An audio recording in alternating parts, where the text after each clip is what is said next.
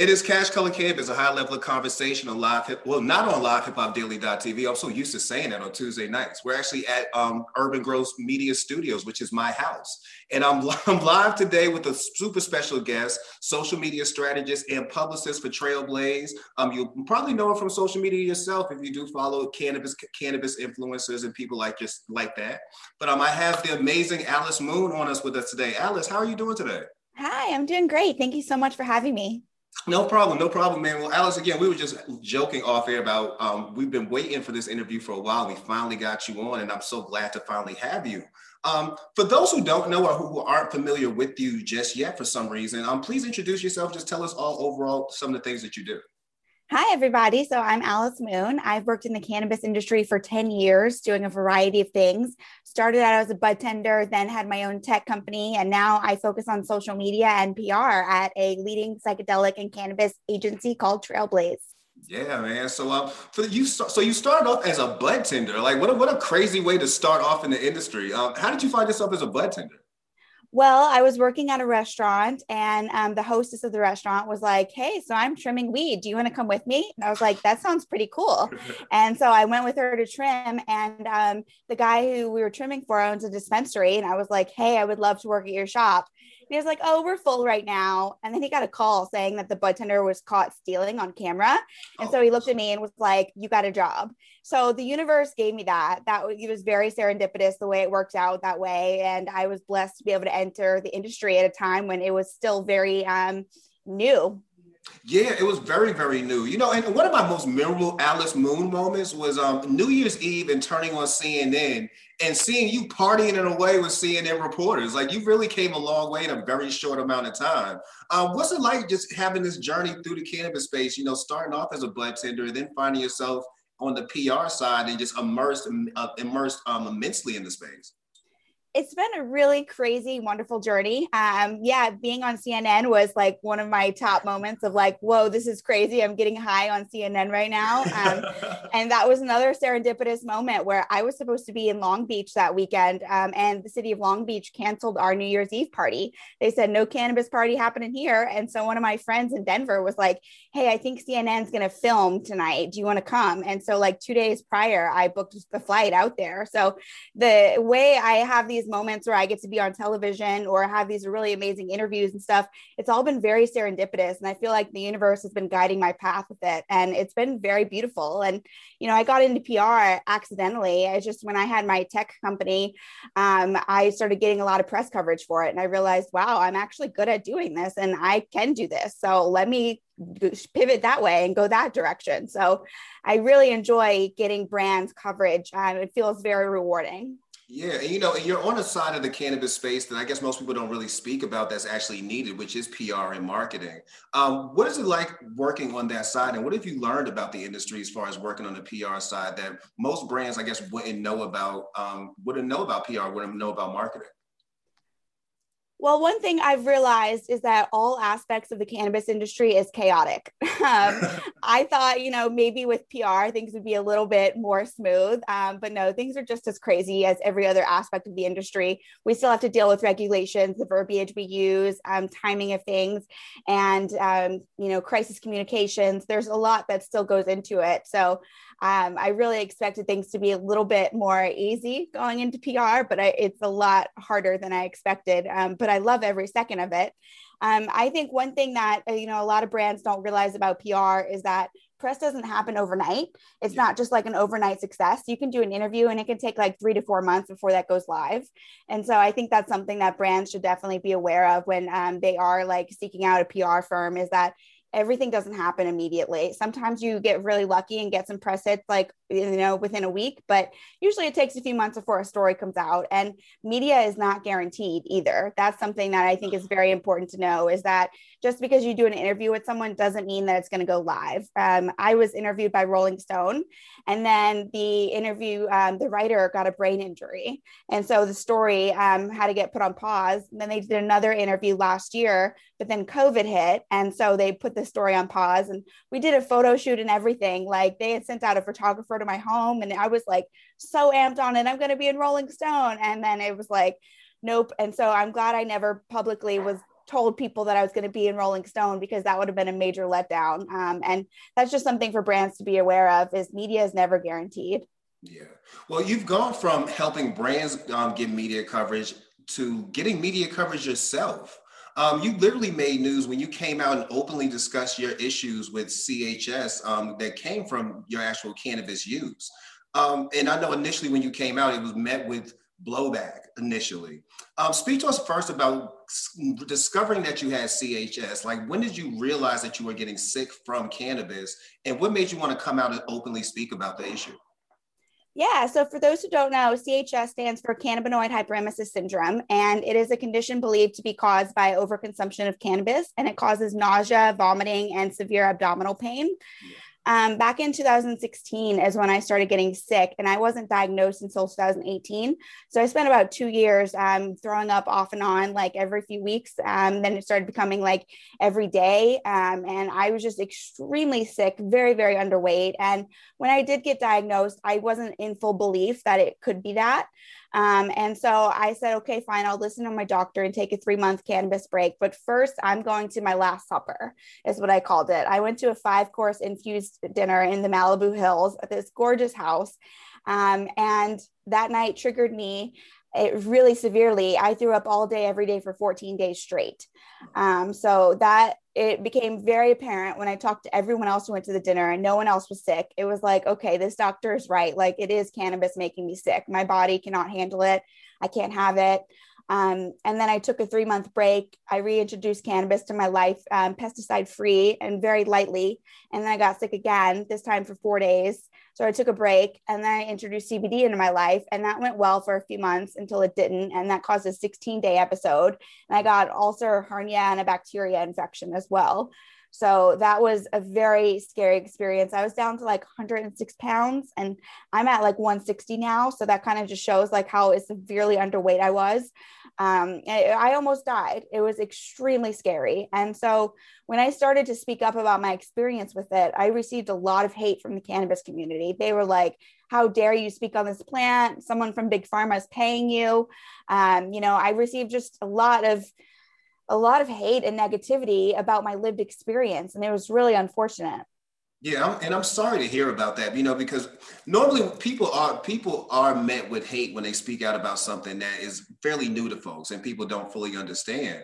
Um, and you've been able to deal with it fairly well, especially on social media. Like I would have anxiety just opening my my Twitter account if I felt like people were coming at me that hard. Um, how do you deal with it, especially on the social media aspect side of it? Well, in the beginning, it was very hard for me to deal with it. And I got, you know, I was in tears a lot. I was very, very upset. But my best friend helped me craft responses to the questions that I normally get. And that way I was responding with facts instead of an emotional response. And so now when people come at me, I just say, here's the facts here's a website. I made a full website all about it with links to 20 plus research papers. So there's no denying that it's real. You can go and read the evidence if you want to. So now i just try to keep it to the facts and respond that way. And um, sometimes i do get heated um, in arguments with people because i'm like how dare you say this isn't real? But I try to just keep it to the facts these days. And there, I have one person on Twitter who I call her my biggest fan now because she is like my biggest hater. Um, but I think, you know, people that hate that hard, they are actually a fan. And so I just engage with her as if she's a fan. And now she acknowledges it too. She's like, yeah, signed your fan. Um, and so I try to just like spin things a little bit, uh, make it a little bit easier to digest.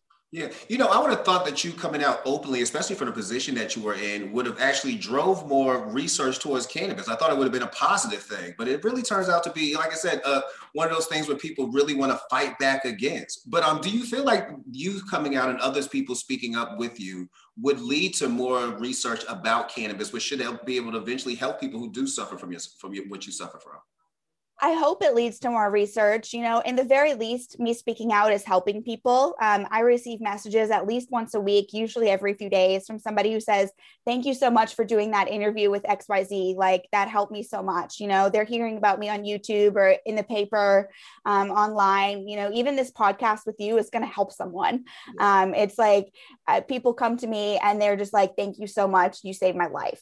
And so, if this doesn't lead to research, at least I'm helping people. But research is the ultimate goal. And I conducted my own survey of 330 people who have CHS to see if there was some commonality between all of us. And really the only commonality was that we used cannabis. The amount we used, our age, the duration we used, it all varied across the board. You know, some people preferred pipes, some did bongs, some did dabs, some did edibles. Um, it was all across the board, but the majority of people were using for over eight years before they developed this. So that was one um, interesting thing. But there were some people who used for less than a year that developed it. So um, yeah, I hope that more research gets done. And a new paper did just come out this week um, about genomic testing. Um, so they think that there's a genetic mutation uh, with some people who have CHS, but um, that study, there's some red flags to it. They only had 28 participants, and that was because people were hesitant to send in their DNA to a company that wasn't providing a lot of information. And then people were also worried that this company was doing this just for monetary reasons. And it's showing um, that's proving to be true because they have gotten a patent on testing for CHS. So now this company is going to be the only company out there that's allowed to test for CHS, which I'm totally against. I don't think that anyone should have a monopoly on being able to test for this syndrome, but um, that's the situation of where it's at now. So, um, since being diagnosed with CHS, how has that affected your relationship with the plant overall? Like, I know you can't use and, and you don't consume anymore, but has it stopped you from being a, a proponent or a supporter of the plant? So I'm still 100% pro cannabis, pro safe access, pro legalization. I just want people to know about the potential side effects. You know, working at the dispensary, I saw how many people that cannabis helped. You know, there's people who are old with cancer, there's young people, um, just people of all races and genders. And so I just see that it's so helpful for so many people in so many different ways that I want everyone to be able to have access to this medicine. I just want them to know that this medicine does come with a potential side effect that is rare but can occur. All right. Um, and I know your new thing is psychedelics. And, and I'm just now getting into the space of psychedelics. Like I know plenty of people who do um, consume mushrooms and things of the nature. I have never, though. Um, speak to us about your newfound love of psychedelics. So um, when COVID became a thing last year, that's when I really started to dive into using um, mushrooms, psilocybin. I started off with low doses, and then as time progressed, I started to up my dose to doing what is considered like a hero dose, and that's when you're full on like tripping and having like a psychedelic experience. And I really just find it uh, to bring me joy.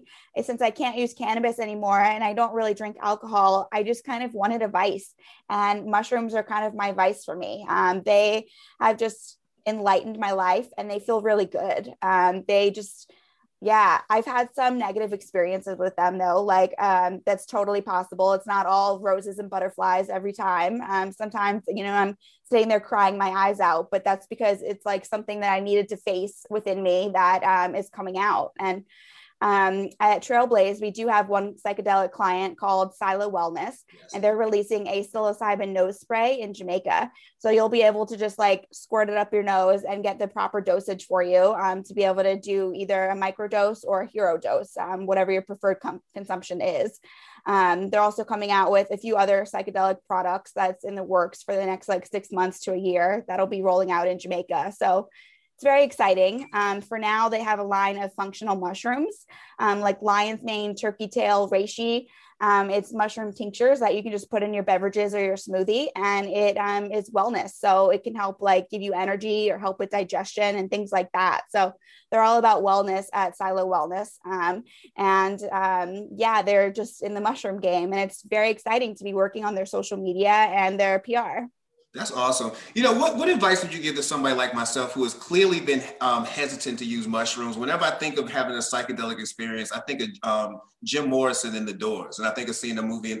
I think of seeing The Doors and feeling like this extreme trippy moment. Uh, what would you say to somebody like myself who has been um, apprehensive about um, taking psychedelics? Um, and what would you say to somebody like me? Well, I think knowing your why is important. Um, discovering like why you want to take it. Do you want to take it because you want to feel a little bit of an enhancement? Then I would say do a microdose, like 0.25 or 0.5, um, a very, very small amount. And that will just enhance your life. Um, if you take that like three days a week, you'll you should notice a difference. Um, for somebody who wants to like have a full on psychedelic trip, I say be very careful about your set setting. Um, so that's your mindset and the setting that you're in. You want to be in a safe place. You want to be with somebody that you feel comfortable with. Um, sometimes it's good to be with somebody who is not taking psychedelics. So that way, if you do get caught up in your mind, they can take you back to a happy place. Yeah. Um, so I think it's just important to know why you're taking it. And if you have anything that might come up like internally that you're struggling with, just know that you might be bracing, embracing that. Um, so, um, yeah, psychedelics aren't for everyone. So proceed with caution, you know, and I don't want to like push them on anyone and say like, this is the next best thing. Um, cause it's great. Psychedelics are really amazing, but um, they can have some negative points to them. So you just need to be careful when you take them.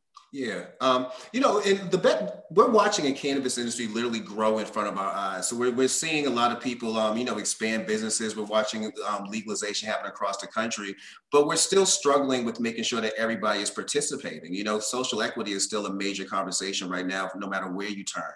Um, what advice would you give to a brand that you're working with that they were struggling with diversity and struggling with play, putting people of color in places of, of, of, importance in their business? How would you speak to them about um, ensuring that diversity is something that they do take make, make as a priority one in their business? Well, I think um, diversity it should be something that's thought about in the beginning, the, the beginning stages of a company. It shouldn't be an afterthought. It shouldn't be coming into play just to do a PR play.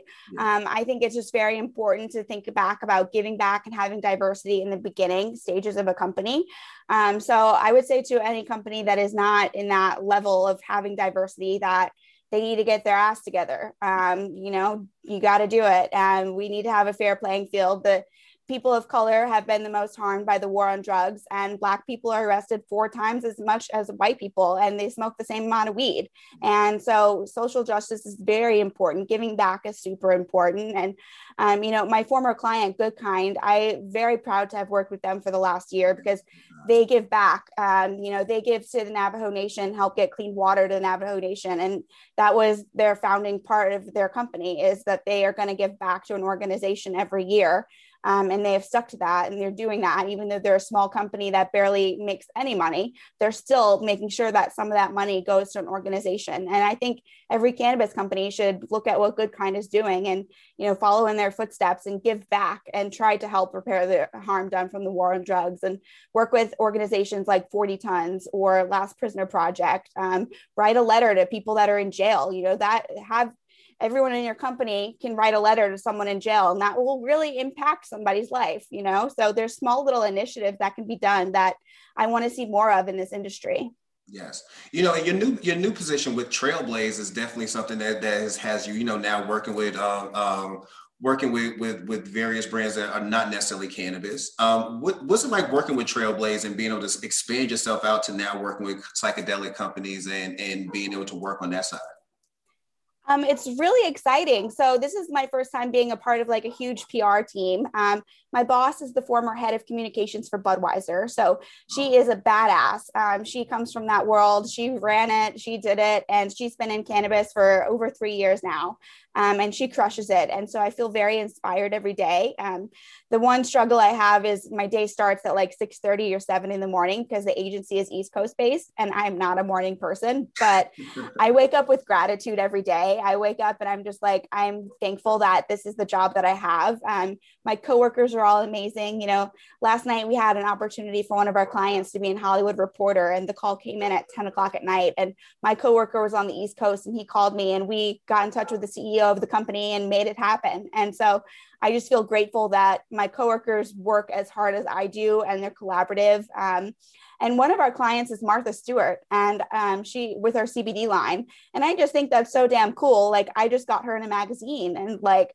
whoa, from you know having my own little baby agency to being able to get Martha Stewart in a magazine is like a huge progression in my career. And I feel very blessed to be in the position I'm in.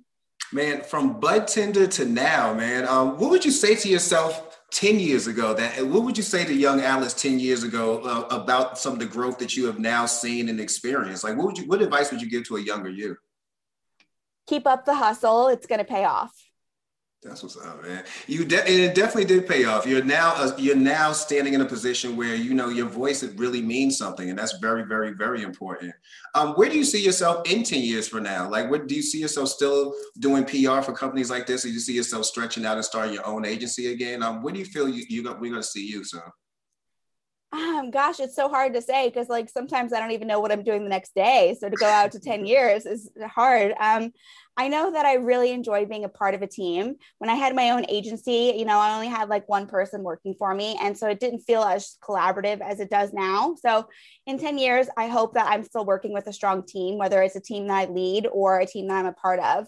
And I probably will still be doing PR and social media in some form, unless I find some new passion in the meantime. But I definitely see myself still being in cannabis because I'm so passionate about the plant. So that's going to stay for sure.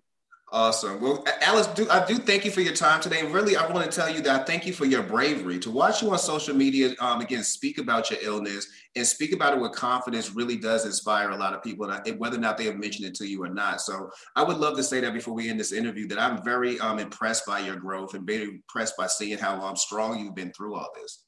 Thank you so much. I appreciate that. No problem. And thank you again for your time. I really appreciate this interview. I can't wait to hopefully I get a chance to see you in Vegas and we can uh, we can sit down and talk again.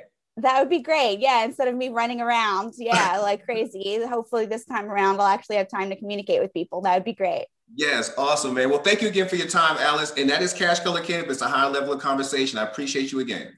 Thank you so much. Thank you.